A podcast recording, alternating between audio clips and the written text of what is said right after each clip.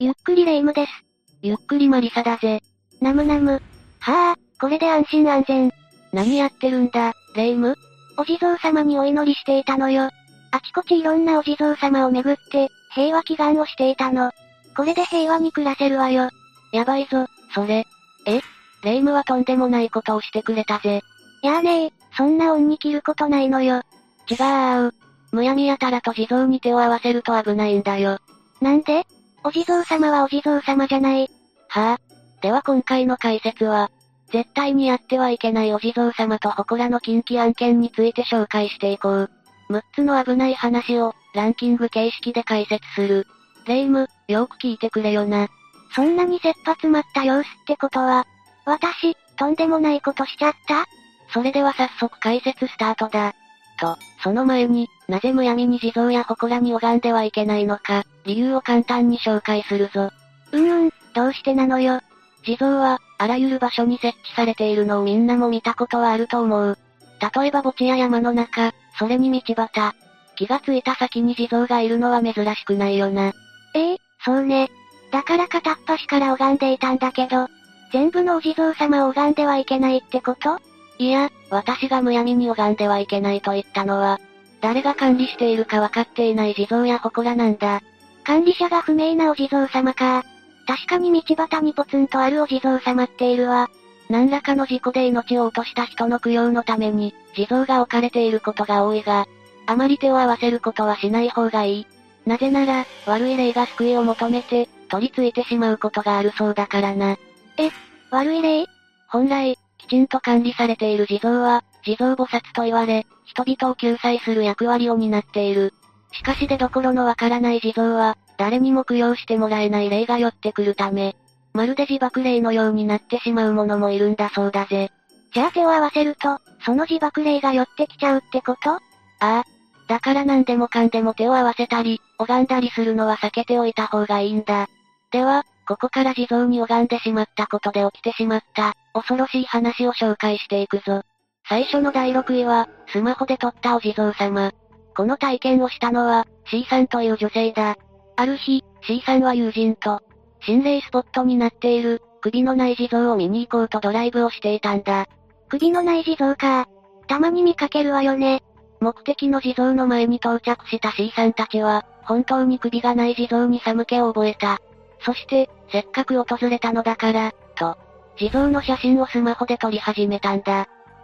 お地蔵様の写真なんて撮ったの？それはちょっとダメな気が。そう、実は地蔵の写真を撮影するのはタブーだとされている。不敬すぎる行動としてみなされるんだ。しかも何の目的で建てられたお地蔵様なのかもわからない状態で撮影するのは罰が当たりそう。C さんが写真を確認してみると、そこにはオーブのような光が一面に広がっていたらしい。しかも端を見ると、人のような顔まであったそうだぜ。それ、確実に起こっているわよ。怖くなった C さんたちは、すぐさま写真を削除し、帰宅することにしたそうだ。だが、友人が急に不調を訴え出し、そのまま救急病院へ行ったらしい。明らかにお地蔵様のたたりって感じだわね。続いてだいごい、憑依した低級霊だ。これは S さんという男性が体験した話になる。夏の暑い日、S さんは道端を歩いている時にふと、地蔵と祠を発見したんだ。あら、じゃあ手を合わせてしまったのかしら？そう、なんとなくだったそうだ。そして異変はその日の夜に現れる。S さんは布団に入り、うとうとと眠りに落ちるその時だった。なんとなく違和感を覚えたんだ。違和感？それは隣で寝ている彼女だった。S さんが目を開けると、なぜか彼女が正座をしている。え、彼女さんどうしたの？ S さんは彼女の様子を見ていると、彼女はおもむろにこう答えたという。呼んだよなぁ。その声は、初老の男性のような声だったらしい。まさかだけど、彼女さん憑依されたってこと？さっき S さんが、知らないお地蔵様に手を合わせたから。ああ。その後も彼女はこう続けた。お前、今日は死に手を合わせただろ。完全についてきたんじゃない。しかし S さんは、地蔵があったから、なんとなく手を合わせただけだ、と弁明したそうだ。つ、強いわね、S さん。するとそのまま彼女から何も発せられなくなったため、霊は引き下がっていったらしいぜ。案外、物分かりのいい自爆霊だったのかしら。この一件で、S さんは地蔵にむやみに手を合わせてはいけないと感じたそうだぜ。彼女の体を使ってまでついてきたのは、さすがにやばいしね。私は大丈夫か、急に不安になってきたわ。続いてだいよんいは、呪い地蔵だ。これは M さんという、中国地方出身の方の体験談になる。M さんは中心部からほど遠い、山間部の小さな集落出身なんだそうだ。その集落には小学校があるんだが、道中に、絶対に拝んではいけない地蔵、があるらしい。小さな集落にあるお地蔵様。それだけでなんとなくやばい雰囲気が漂うわね。でも、どうして拝んじゃダメなの？それが、詳しいことは誰一人として知らないんだ。もう言い伝えみたいになってるってことね。ただ、ある子供が、地蔵の前で手を合わせたことがあった。それを見た近所に住むおじいさんが、その子や両親をきつく叱りつけたらしいんだ。村に何かあったらどうするんだ、とな。村に何かって、まるでたたりがあるような言い草だわね。それから間もなくして、集落の山が切り崩されて、新興住宅地が建てられることになったんだ。ええ、じゃあ村に活気が出るんじゃない？ああ、あれよあれよと、少しずつ人が移り住んできたそうだな。それとともに、子供の数も増えてきたってわけだ。だが、M さんにしてみたら、移り住んできた子供たちと仲良くできるはずもない。え、どうして？もともと集落に住んでいた M さんたちを、田舎者、と馬鹿にしてきたそうだ。いやいや、あんたらも新入りになったでしょうに。そうしてついに M さんの怒りが頂点に来たタイミングで、あの拝んではいけない地蔵を思い出すんだ。ちょっと M さん何する気？移住してきた子供たちが地蔵のことを知る由もない。M さんは早速、ガキ大将で有名な K 君に声をかけた。あの地蔵に手を合わせると怖いことが起きるそうなんだ。でも、お前みたいな根性なしがそんなことできるはずもないか。あらら、K 君を煽ったのね。そんな屈辱的なことを言われた K 君は、売られた喧嘩を買うように、取り巻きの子供たちを連れてきて、本当に手を合わせたらしい。そして翌日、K 君を含めたごにんの子供が、学校に来なくなってしまったんだ。嘘。じゃあ、やっぱりお地蔵様の？どうやらごにん全員が、高熱を出してしまったらしい。全員が揃いも揃って高熱？伝染病にかかった、とかじゃないのよね？当初、そんなことも囁かれていたそうだな。しかし、子供たちの熱が下がらないため、町の病院に転院したそうなんだが、そのまま全員命を落としてしまったそうだぜ。いやいや、思ってたよりブラックすぎる。ただ、話はまだ終わらない。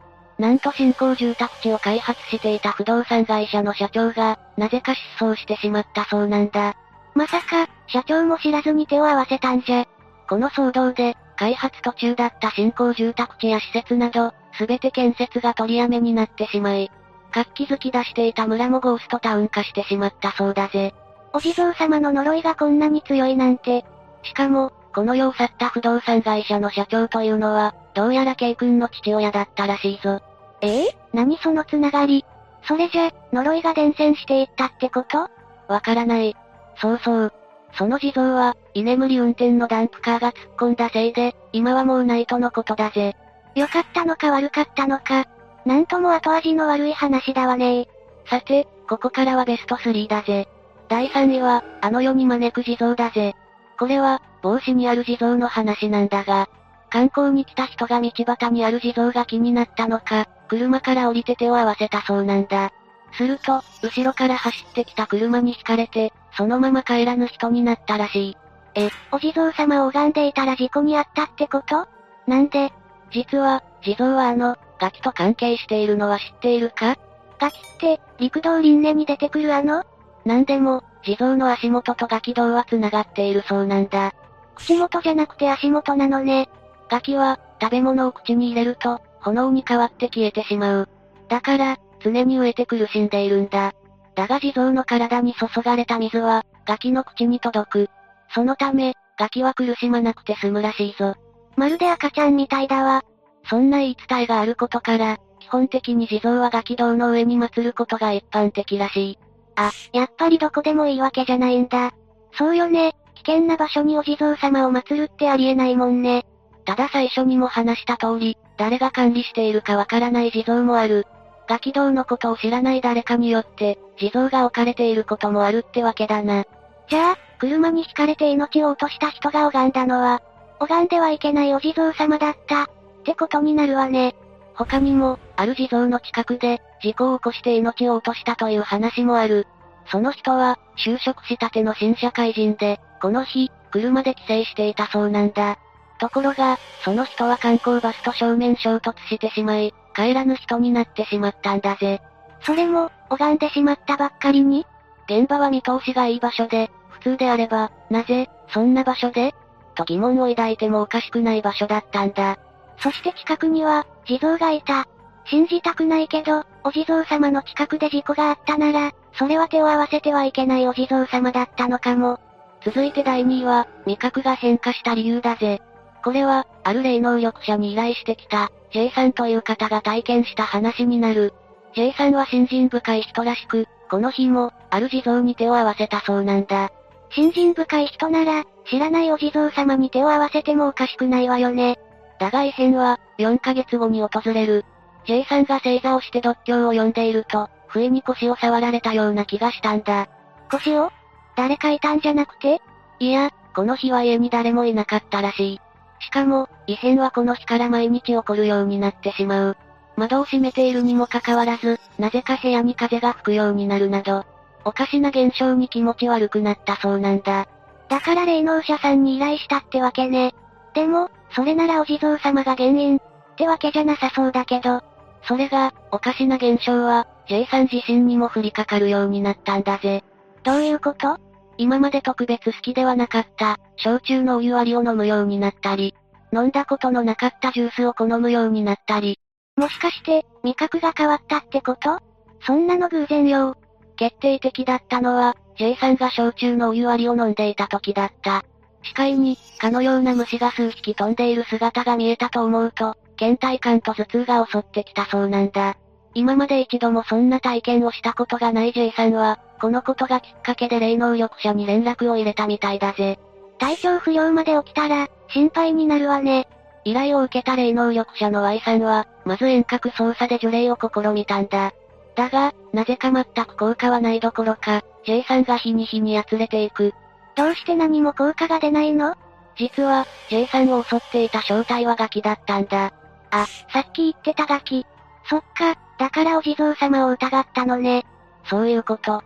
Y さんは、実際に J さんに会うと、なんとさんからよんたいのガキが、J さんにまとわりついていたことが判明したんだ。そ、そんなに？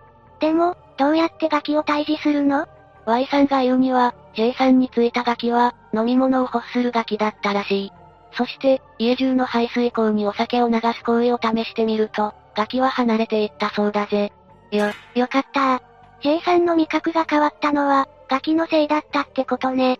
それにしてもお地蔵様に手を合わせたばっかりに、こんなひどい目に遭うなんて。これからお地蔵様に近づくのが怖くなるわよ。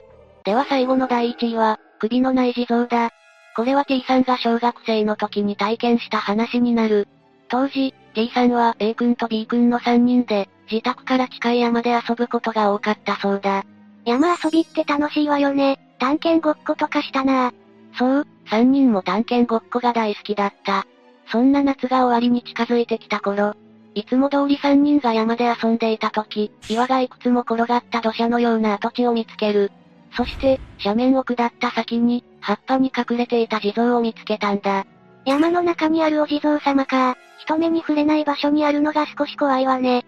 さんにんが見つけた地蔵には、首がなかった。どうやらその地蔵はかなりの年月、その場所に放置されているらしく、随分と風化して、みすぼらしい印象を受けたそうだぜ。一体、何のためのお地蔵様かしら？いきなり現れた地蔵に対して気持ち悪さを覚えたが、三人は亡くなった首を探すことにした。え、余計なことはしない方が身のためよ。なんて私が言っても、もう遅いか。そう、もう遅い。じゅっぷんくらい探したが、やはり首は見つからず。仕方なくその辺の草をちぎって、それを首の代わりにし、三人は首なし地蔵に手を合わせることにした。その後は、冒険の開始と言わんばかりに、発見した未開の地をさらに開拓しようと遊んでいた。すると、大木に囲まれた空間が目に入る。そこはくぼみのような空間が広がっており、なぜか大木に一本のロープがぶら下がっているのが見えたんだ。ロープ？誰かがそこで遊んでいたのかな？ロープを見つけた A 君は、ロープを揺らしながらふと上を見上げた。すると、木の枝の結び目あたりに、頭を反った落ち武者のような人が、じーっとこちらを見ているではないか。え、落ち武者？ A 君の悲鳴に T 君、B 君も見上げる。うわぁ。T 君は悲鳴と同時に、木の根に足を取られて転んでしまった。その拍子に石に手をついたんだが、よく見ると、その石はついさっき見た落ち武者の生首だったんだ。なんで、なんでいるのよ。落ち武者は、生首しかなかった。三人はあまりの恐怖から、半狂乱になって逃げ出す。そしてようやくいつも見る場所まで、一心不乱になりながら走ってきたんだ。よく走り切ったわね、みんな。しかし A 君は一歩遅く、二人の元へやってきた。おい、そう手を振る A 君を見ていたその時だった。さっきの生首が、木々の間からじーっとこちらを見ているのが見えたんだ。いやあ、恐ろしい体験をした三人は、なんとか無事に下山して家路に帰っていった。だが翌日、A 君が学校を休んでしまったんだ。うわぁ、嫌な予感。どうも A 君は、トラックに巻き込まれて首の骨を折ってしまったらしい。首？それでも一命を取り留めたそうだが、T 君と B 君が思い出したのは、あの生首だった。もしかして、その生首のせいで A 君は、後日、A 君に事故のことを聞いてみると、こんな答えが返ってきた。事故った時、あの生首が落ちているのを見たんだ。そうしたら体が勝手に動いて拾いに行くと、気がついたら病院だった。やっぱり生首の呪いだわ。そして、お前らも気をつけろ、もし見ても、絶対に無視しろ。と A 君は二人に忠告したそうだぜ。無視って言っても、どうしたらいいんだろう。A 君に会った帰り、B 君は T 君にこんなことを言い出した。実は、俺にも生首が見えているんだ。え、B 君にも見えていたの？ B 君によれば、あの日から毎日のように、あらゆる場所で生首を見ていたらしい。そしてどこからともなく、拾え、と聞こえるんだそうだ。それって A 君と同じ目に合わせようとしている。